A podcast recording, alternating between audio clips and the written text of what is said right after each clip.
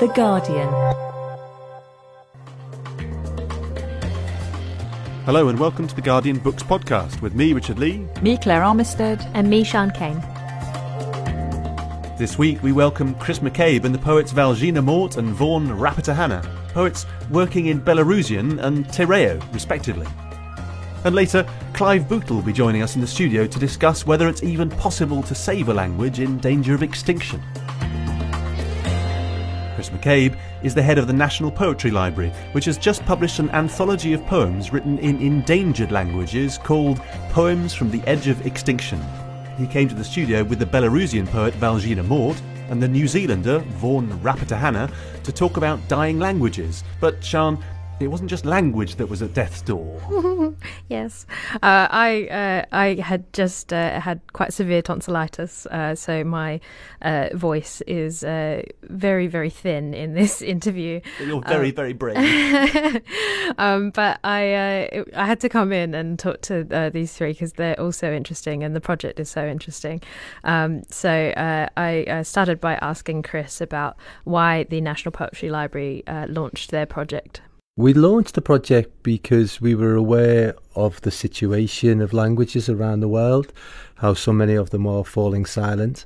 Linguists estimate that by the end of the century, half of the world's languages will fall silent. Uh, from, from our point of view, we wanted to encourage people to think about what happens with the poetry in those languages. Uh, it's mostly oral um, across the world. Um, and those languages and what they contain in poetry is not known fully. So we have an idea in the West of what poetry is, uh, what it does. It's largely based on the page, the written word.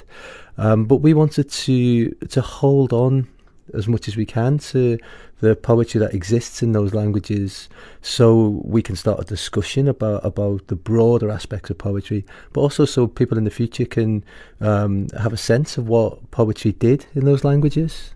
Yeah, and so then over the last couple of years, in terms of the public response to that, because it was a call out asking people to make submissions, and you said uh, a couple of years ago that you expected you would receive a lot in Gaelic, Cornish, Manx English and nearby European languages, uh, Breton maybe or Basque. What has been the uh, the response?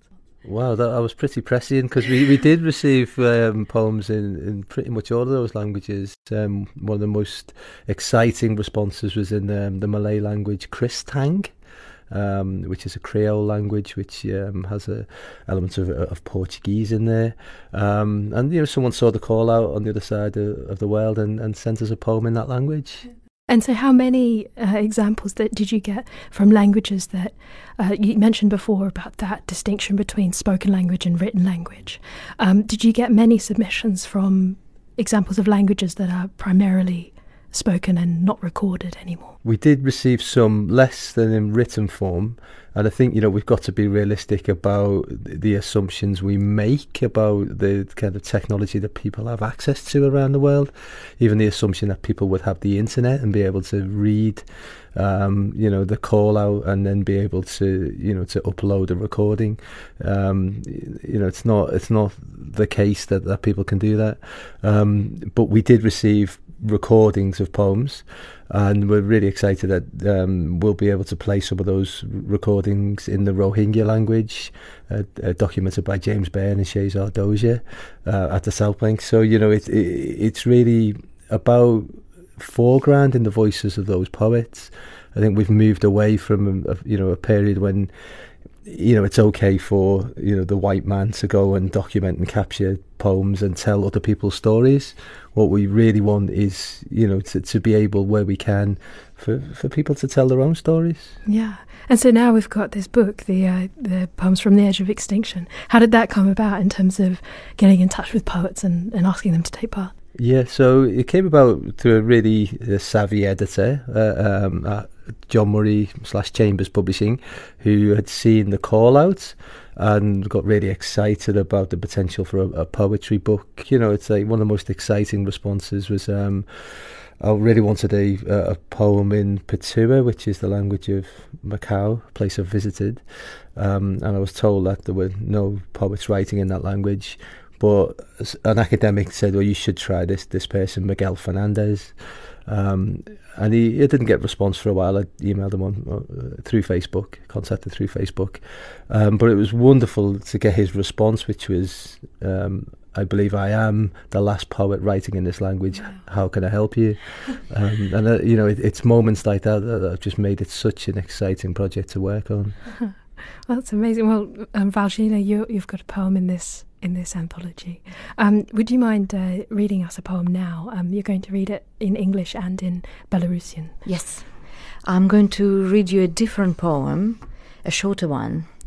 Uh, let me read it first in English and then in Belarusian, so you can pretend that you already understand.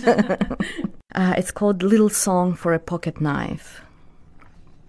And uh, it's... Uh, historical context is the nineteen thirties, um, and uh, lots of people from Belarus are sent into labor camps by the by Stalin's regime.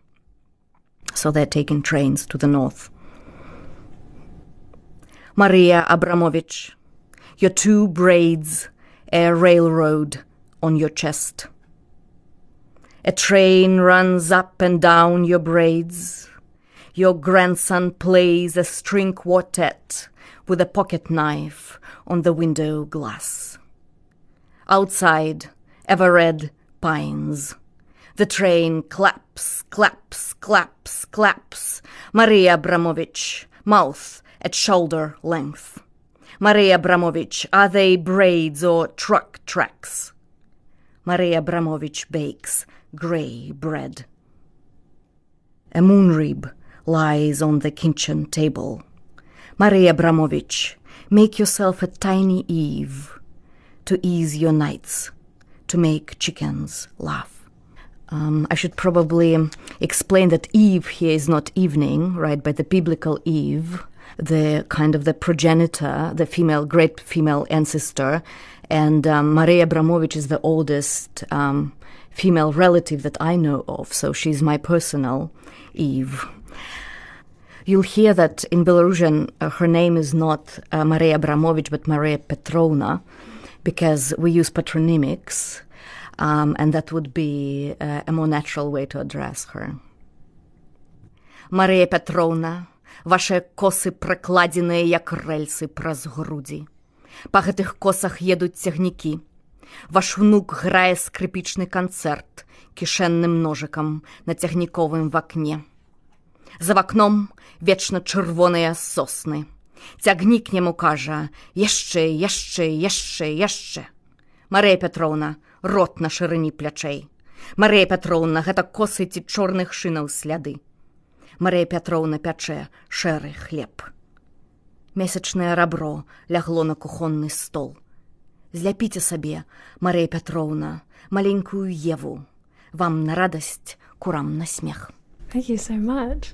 It's so interesting hearing you read both and hearing uh, things like claps, claps, claps, and then yeshe, yeshe, yeshe. Yeah. You got it, it right. Does. I, I sort of. It feels actually like it works in both languages. That that, that sort of image that you're conjuring, conjuring of a train. Yeah, thank you. The thank you. That's what I was going for. But it's amazing that it works in both. But mm-hmm. is that is that very common for you in terms of writing in both languages? That you feel like you can achieve everything you want to achieve in both languages? You know, Sean, it would be very controversial to say so, but I'm going to go for it. Do it. Absolutely. Yes. It works every time. I found that in my experience of writing in two languages, nothing is untranslatable. And uh, if you approach it with uh, a mind free of any burden or restriction, everything can be translated. How do you sort of view your relationship with, with the Belarusian language? Is it is it very emotional for you? Is it a, a language spoken in your family? Uh, no, I grew up in a Russian-speaking family, which is very common for uh, somebody like me, born in um, nineteen eighty-one in the Soviet Union, in a small provincial republic in the Soviet Union. I s- study, studied the Belarusian language in school, um, and um, but it never occurred to me to write in the Russian language, which is my first language, but I don't quite think of it as my mother tongue. By now, I am, um, you know, a misplaced person who s- lives between several languages, mm-hmm. because I teach in the United States, so I use English daily. With my family, I use, um, with my family in Minsk, I use Russian. But then there is a large Belarusian-speaking community with whom I speak Belarusian, and none of these languages I know really well. So I'm very aware of it. Um, but uh, luckily, uh, I um, very strongly s- hang on to the to the idea that poetry does not come from language, right? But rather from the unsayable, from the untranslatable that we always fail to translate and to say. And it only makes then sense for me that I'm trying to say it in a language in any of the in any language in which I know I would fail ultimately, because it's so um, I- imperfect. Well, Vaughan, I have to bring you in now. Um, so Vaughan writes in uh, Te Reo, which is the uh, it's the primary language spoken in the Maori population in New Zealand. Is that right?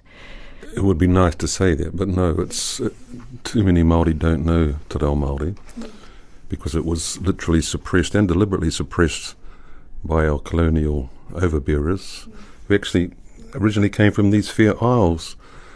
And there was a evisceration process set in place during the eighteen hundreds where te, not only Te Reo, but Māori per se were eviscerated. So the language almost died out. So when I went to school last century, because I'm a very old man now, Te Reo Māori wasn't even available. We had to stand up in assembly, and this is a South Auckland school full of primarily Polynesian students, Māori, or from Pacific nations, and we had to stand up and sing God Save the Queen, which we found most bizarre when we looked around at each other, because we couldn't quite see the relevance of the Queen to our populace. So it wasn't until nineteen eighty-seven that Māori, Te Reo Māori actually became an official language of, of our Fair Isles. So unfortunately, especially many urban Māori, and they went to cities to gain employment because they were basically vastated from the country areas where they grew up, lost the, lost the language, and it's slowly coming back in. But it's not a majority language. And so in terms of your own relationship with the language, um, it, w- it wasn't spoken in your household at all? Or? A little, yeah. But I always had empathy for, th- for, for the tongue, and I just picked it up, practiced it, used it on a diurnal basis, had some good mentors. Uh, these were Māori from rural areas where it was spoken in the few isolated spots in the North Island of New Zealand, and became proficient in it. So now I would say it's my equal first language. But I d- a bit like our friend from Belarusia, I, I don't just speak English and Māori, because my wife is from Philippines, whose first language is Kapampangan and then Tagalog, so I speak that fluently. My stepchildren are from Hong Kong, their first language is Cantonese, so I have to speak that fluently. I spent several years in Brunei, Jerusalem last century, again showing my age, and I speak Bahasa Melayu, uh, which is similar to both Māori and Tagalog, because we're all, um, via our D N A, inter, inter, interrelate, related, stemming from the matriarchal side in, in Taiwan of all places, so the languages share a lot of similarity of vowel pronunciation and actual words which are identical. So now I speak many languages, and it's a case again of the situation where I'm at and what else is being spoken, and that's a good a good way to be. Yeah. I think I'm very lucky. And people always say that, you know, learn, you learn another language, you learn a new way of thinking. Of course, because words encapsulate culture. Well, let's let's hear a poem from you. Okay, I'll I'll, I'll do the reverse. I'll read it in uh, in Māori, then I'll translate it. Tahi kupu anake, ki he ao ki nui na kaitorangupu porangi, ki he ao ki nui te tangata rawa kore, ki he ao whakamahana o te ao, ko tumanako te kupu. Ki he ao ki nui na pākanga, ki he ao o whakakonuka ma apo, ki he ao ki te mate a moa o na kararehe, ko tumanako te kupu. Ko tumanako te kupu anake, ko tumanako te kupu, ko tumanako. Ka huri ahau ki te reo Ingirihi. I will turn to the English language. The title is Only One Word. in a world of many mad politicians, in a world of many destitute people, in a world of global warming, hope is the word. In a world of many wars, in a world of corruption and greed, in a world of the extinction of animals, hope is the word. Hope is the only word. Hope is the word. Hope. Well, I actually did want to ask both of you, and please feel free to jump in, about your relationship specifically with the English language. Because obviously for a lot of people, and a lot of uh, people that write in, who are translated into English, for some of them it can be that they, their relationship with English is the, the coloniser, that, that well, well, is it, a colonial is, language. But it's, it's, it's, it's uh, Tovey's husband, Robert Phillipson, wrote about um, linguistic imperialism. It's it's going on. It's neo-imperialism. And it's too many countries now, and I, and I speak from experience because I taught in them, because I've taught in many countries, and I was an agent of the Hydra. There's even a further irony, uh, incorporating English teaching as a second or foreign language to students who will never use the language, including my own stepchildren, and spending billions of dollars on bringing over native-speaking English teachers to go to those countries on good pay, huge gratuities, well-paid uh, return airfares to teach a language that isn't really needed for the pop- majority of the populace. So Britain here is doing damn well. It's bringing in billions to your coffers. But the unfortunate side is Indigenous tongues are dying out. Yes, at an amazing rate. Like when we said at the start that it's it's sort of one every one to two weeks, basically. Um, how about you, Valzhyna? What, what's your relationship with English? Because obviously you, you live outside of Belarus now. Um, yeah, but I do return to Belarus often and publish there. Um, and uh, of course I understand that we have to be very careful and suspicious of English and its colonial past and present and its imperial past and present. Um, but um, for me, uh, my complicated relationship is with Russian, uh, another imperial language. The Russian Empire um, closed Belarusian schools and burned Belarusian books, and education, right, was always used, um, uh, is what always justified uh, the colonialism, the linguistic colonialism and linguistic genocide. So uh, we used to be mainly a rural country with um, Belarusian spoken by uh, in rural areas, and to, for a child from a peasant family to go to school meant to learn Russian, right? That was the schooling. If you did not speak Russian, then you were uneducated. But in the cities, uh, there there is a generation of young people who never lived in the Soviet Union, unlike me. So they never they were born already in the independent Belarus, and uh, they their relationship with Belarusian is already different. They they um, understand that it's not just the language of the uneducated country people, right? It doesn't have to be derogatory, but it has become kind of the language of hipsters now, right? Wow, that's a big sea change. uh, so it, it became cool to speak Belarusian mm. because you became woke, you know. Right, if you see. Speak this language, you understand that you are not a colonial subject. Um, but Russian is still associated with power, with um, any kind of um, social Um, leverage um, uh, that you might have in your career, right? Um, uh, everything is in Russian language. With Vaughan, I mean, has there been any sea change in terms of Maori? Because obviously from over here in the U K, we do see occasionally examples of New Zealand politicians, uh, white politicians speaking Maori language at public events. I'm thinking of Jacinda Ardern, maybe, mainly. Um, is that For you, is that sort of any sign of any positive change? Oh, or is I, it a little I, bit I, I too think late? So, and, and indubitably, compared to what I said when I went to school, well before my esteemed friend last century with the Te Reo Māori, it wasn't spoken. People actually were castigated and legislated against for saying kia ora. I remember a case, I think in the early nineteen eighties, a Māori wahine, a, a Māori lady, said kia ora on the telephone operators and was castigated. I think she almost lost her employment for even saying two words in Te Reo Māori, which literally mean be well and hello, when she uh, answered somebody's phone call. A, a, a sea change from that situation, of course. As I said, it is an official language of the country. It is obliged to be available in courts and other jurisdictions. It it has grown to a degree, but there's still opprobrium against Te Reo Māori from too many people who are ignorant of its legal and epistemological and ontological st- stature, the authentic existential stature of Te Reo Māori. So there's still a long way to go. So it's a sea change, but it needs to be a much more seismic sea change, which is, it sort of reaches a, a, a, a stasis, a stage of stasis right now. The the number of people who, who, who claim to be uh, fluent Te Reo Māori speakers hasn't really grown massively in the last few years. It went up quickly in the nineteen seventies, nineteen eighties, into the nineteen nineties with the advent of Te Kohanga Reo, which are language nests for children under the age of five, and it grew prolifically, but it's plateaued now.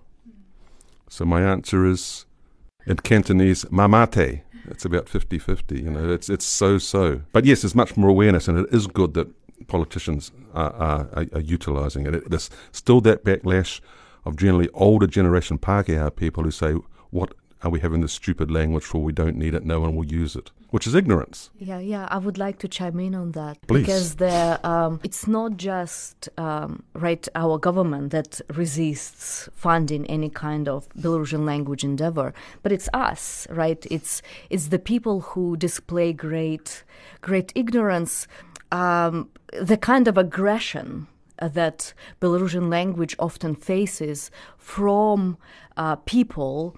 Um, it's it's abnormal because it's a language, right? It does not endanger you in any kind of way. It cannot be violent or aggressive towards anybody.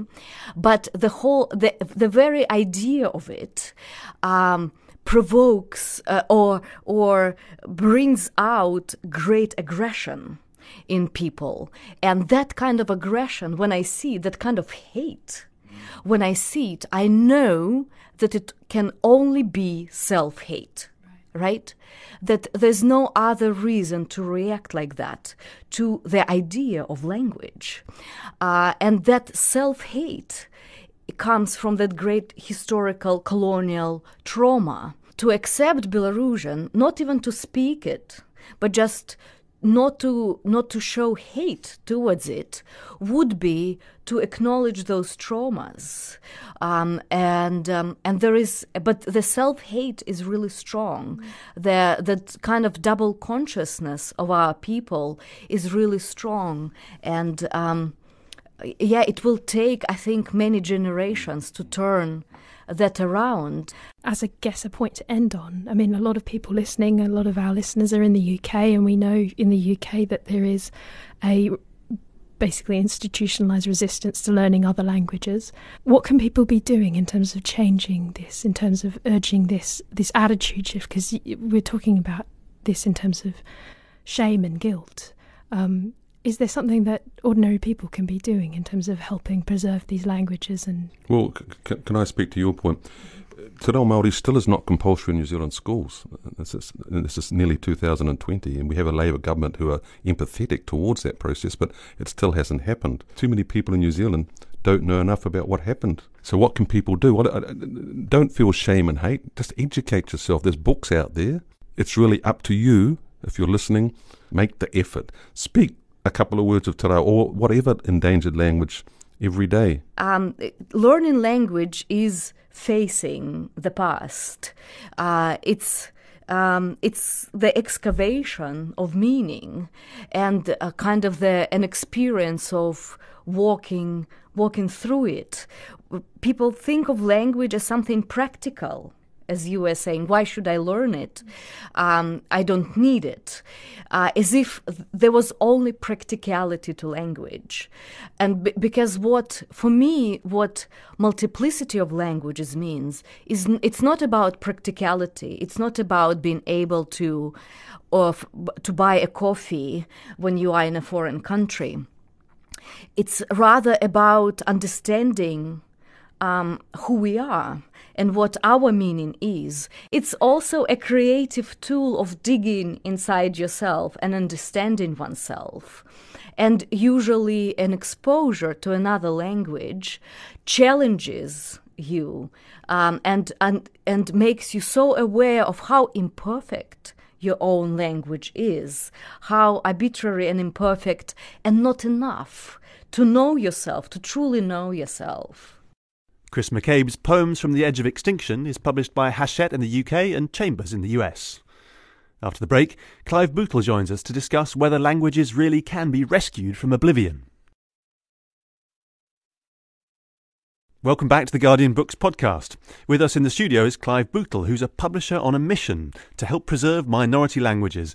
Claire, you bumped into Clive recently because of a Livonian poet. Where where even is Livonia? Oh, we're talking about uh, Valzhyna Mort, who I, I, I've become a bit of a fan of, actually. He's a bit of a rock star, although a, a rock star among a population of twenty. Is that not about the population of Livonia? Uh, well, it's that's the number of people that speak Livonian. But, um, where, but where is Livonian? Uh, it's uh, on the Baltic coast of uh, Latvia. Um, so it's a, an area that's been depopulated through um, Soviet um, Sovietization, um, and traditionally is the, the homeland of the Livonian language, down to twenty people. But um, Valz is uh, it's a, it's an area that spans several cultures and several countries, isn't it? So so Valz um, taught at the university, or got his degree from an Estonian university. Yeah. Now has set up a Livonian Institute in a, in Riga, in the University of Latvia. But but Livonian is a Finnic language, so it doesn't actually relate to Latvian at all. No, no, it doesn't. Uh, it, it is um, um, associated with uh, with Estonian, which is. which is across the Baltic, so that the um, migration and the language must have developed, I'm not a linguist, but assumed to have developed um, from Estonia rather than from Latvia. So this book, which I, I you, you see, I, I have a copy of it, mm. although uh, since I have been holding it close to me since the spring when we met at this session, yeah. this European Literature Night at uh, the British Library, People Like Us, um, it's beautiful, beautifully produced, Um, with Thank parallel you. texts. Yes. And this is your publishing philo- philosophy. You always do them in parallel texts, yes, which sometimes results in extremely fat books, which don't get through my letterbox, so I have to go and collect them from the post office. I never really... I'm sorry, I didn't. I hadn't thought about that. The, the, the anthologies that I do, I, I've done ten um, major anthologies of minoritized languages, um, and they're not parallel. They, the, the translations follow the original texts, but they are. They, they do include... They are bilingual. And the, the strange thing about this this Livonian book is that it, when I read it, I it was a sort of bit of this, this conceptual moment when I thought, actually, for Latvians, they're more likely to understand it from the English than they are from the Livonian. Yes. Even though, so, so uh, I, the English language is acting as a bridge from one part of Latvia to another part of Latvia. that's that's probably very true. That's very true. Although I, I suspect that a lot of Latvians do actually speak Finnic uh, languages as well. Is uh, that how you see what you're doing, though, as a kind of way of making bridges? Yes, absolutely. Yeah, I, I think it's a, it's a, my contribution, I suppose, to um, cultural diversity. Um, and for for many for many people, um, artists that I've tr- uh, had uh, produced their uh, books in translation, it is a, a kind of calling card um, for them if they go to a, um, a, a f- book festival, poetry festival in Indonesia or North Africa, then they can present the English, which is likely to be understood in, in those communities rather than in Livonian, which of course is not. So interesting that this is relates to what Olga Tokarczuk said after she won the uh, after she won the Nobel. Well, she actually said it to me before she won the Nobel, which is that that you, you know that actually being published in English is a world event. That's the point at which a writer becomes global, even for somebody like her. So she, so her arrival, it, her her, the, her win of the book of Man Booker International yeah. last year was what put her on the international stage. Yes. So what you're doing is putting people on an international stage, even if that means taking them back to themselves. Absolutely, yes. That, that that's exactly what it is, and and uh, um, it means that people can then uh, take their poetry to other other cultures, book festivals, all, as I say, all all over the world. Yes, it's it's it, it is.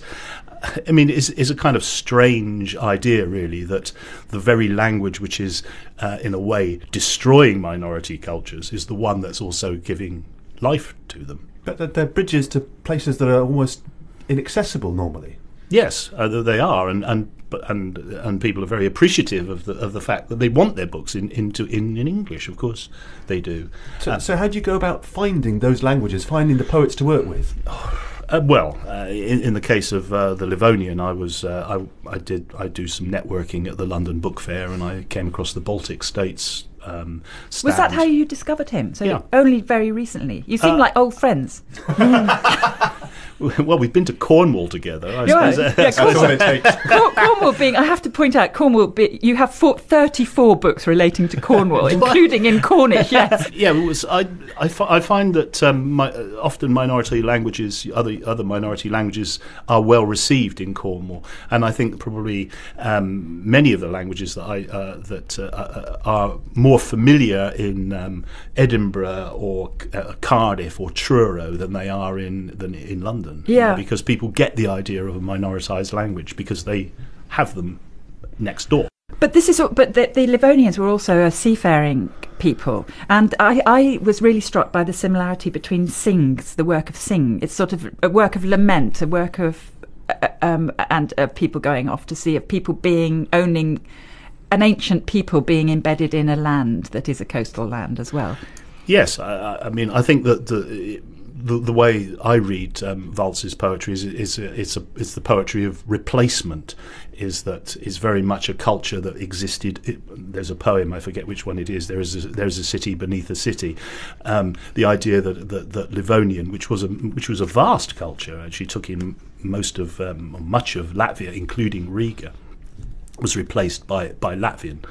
Um, so it's it's it is a it is a, a, a poetry of replacement. Reimagining um, cultural connections is actually very is, is, is very exciting, I think, and, and there are people who are doing that, you know, particularly in Scotland.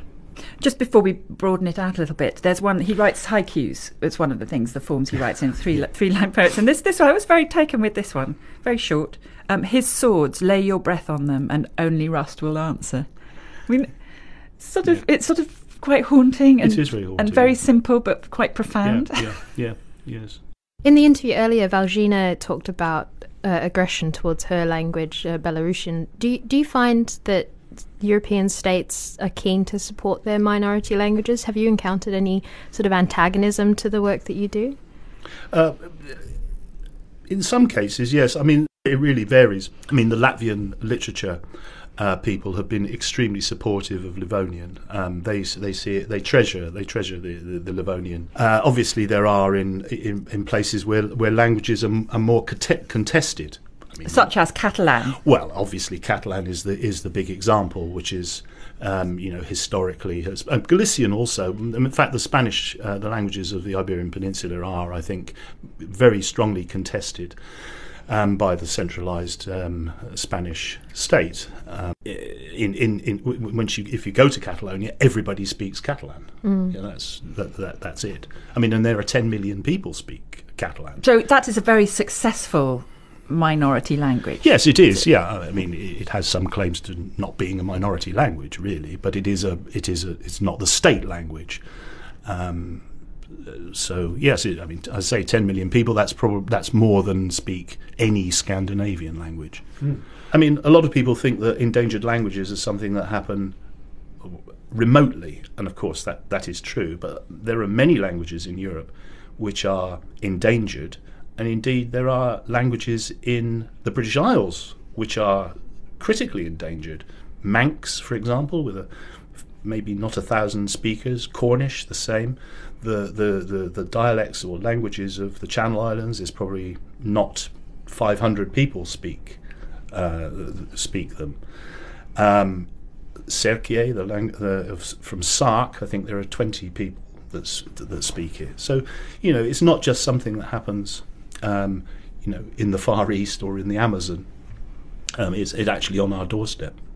We mentioned Cornwall before. One mm-hmm. of your languages is Kernowek. Mm. I'd never even heard of Kernowek. This is terrible, and it's a language in my country. Yeah, I hadn't heard of it. Really, the whole my whole project began with um, with a, a manuscript which was given to me in the last century, um, of a collection of poetry in in Kernowek.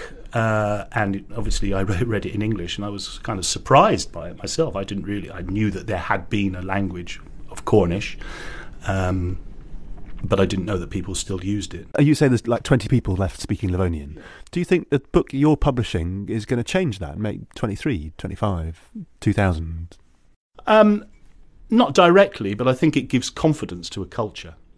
Um, that um, recognition by a majority culture like English does give confidence to people that speak um, a minoritized language. The Livonian Institute at, at in Latvia University only opened last year, two thousand eighteen. That's right, yeah. So, so it's, this is a new, a very new movement, and part of the new movement is is making available the text both in the original and in translation. Uh, exactly. I mean, there is a, there is actually a folk house in in Livonia, which was built, I think, in the nineteen twenties, designed by quite a, a well-known Finnish architect, I, I, I believe. And that's a sort of, I wouldn't say it was abandoned, but it's, you know, it was there in the twenties when there was a when there was a, a culture, um, uh, you know, a living Livonian culture. But that, of course, was destroyed really by by by um, Soviet security, which moved everybody away from the coast, and therefore people couldn't, you know, uh, engage in fishing, which is what they traditionally did. And you're working basically in European languages, aren't you? Yeah, I do European languages. How many, how many languages do you cover then? Oh, well, I, I suppose about, so far, about twenty. And how, many, um, and how many are left? Oh, hundreds. So European languages? I, I, really, I do Europe. Yes. Yeah. So, so hundreds of European languages, yes, waiting for you to discover, with literatures attached to them, because this is, yeah, the point as well. You have to find poets in those languages. Poets are very important. Then, uh, yes, they are very important. I mean, poetry is, is very important to me, and it, it, it's a sort of it, it conducts the, the culture. It's, it's the main to me. It's it's a very important vehicle for stabilising a culture to have a majority poet. Why? I don't know. There's something about poetry which, which kind of, um, which gets into the sort of in, in, into the D N A of a, of a culture. Is it um, also that a poem has to exist in a language in some sense? Ooh, yes, I suppose so. And so the language has to exist for that poem to be. I have what, what I call the Boutle test of the viability of a language. Uh, the first is the first test is, can you buy a packet of fags in that language? Uh, has the culture got a significant dedicated poet? That's two. There are three in Livonian. And th the third the third test is, um, has the Gruffalo been translated into that language? And is it in Livonian? Not yet. It's only a matter of time. But it probably is in Norman and uh, it is, Galician. In fact, they've just launched they've just launched a Gruffalo for, in in Gerrier, the language of of Jersey. Yeah. So what's next? Well, I'm hoping to um, uh, to produce uh, a book of uh, three Latgalian poets. Latgalian is a is a language or a dialect um, from Latvia. You can find People Like Us by Valts and Streit, or indeed any of the other books in the Lesser Used Languages of Europe series at francis boutle dot co dot uk. And that's all for this week. Next week, Alison Flood talks drugs, Mexico and Donald Trump with the legendary American crime author Don Winslow. If you have any thoughts about this week's episode, get in touch on Twitter at Guardian Books or on the podcast page. And please do subscribe and review us wherever you get your podcasts. But for now, from me, Richard Lee. Me, Claire Armistead. And me, Sian Kane. And our producer, Esther Apokajeni. Thanks for listening and goodbye. For more great podcasts from The Guardian, just go to theguardian.com slash podcasts.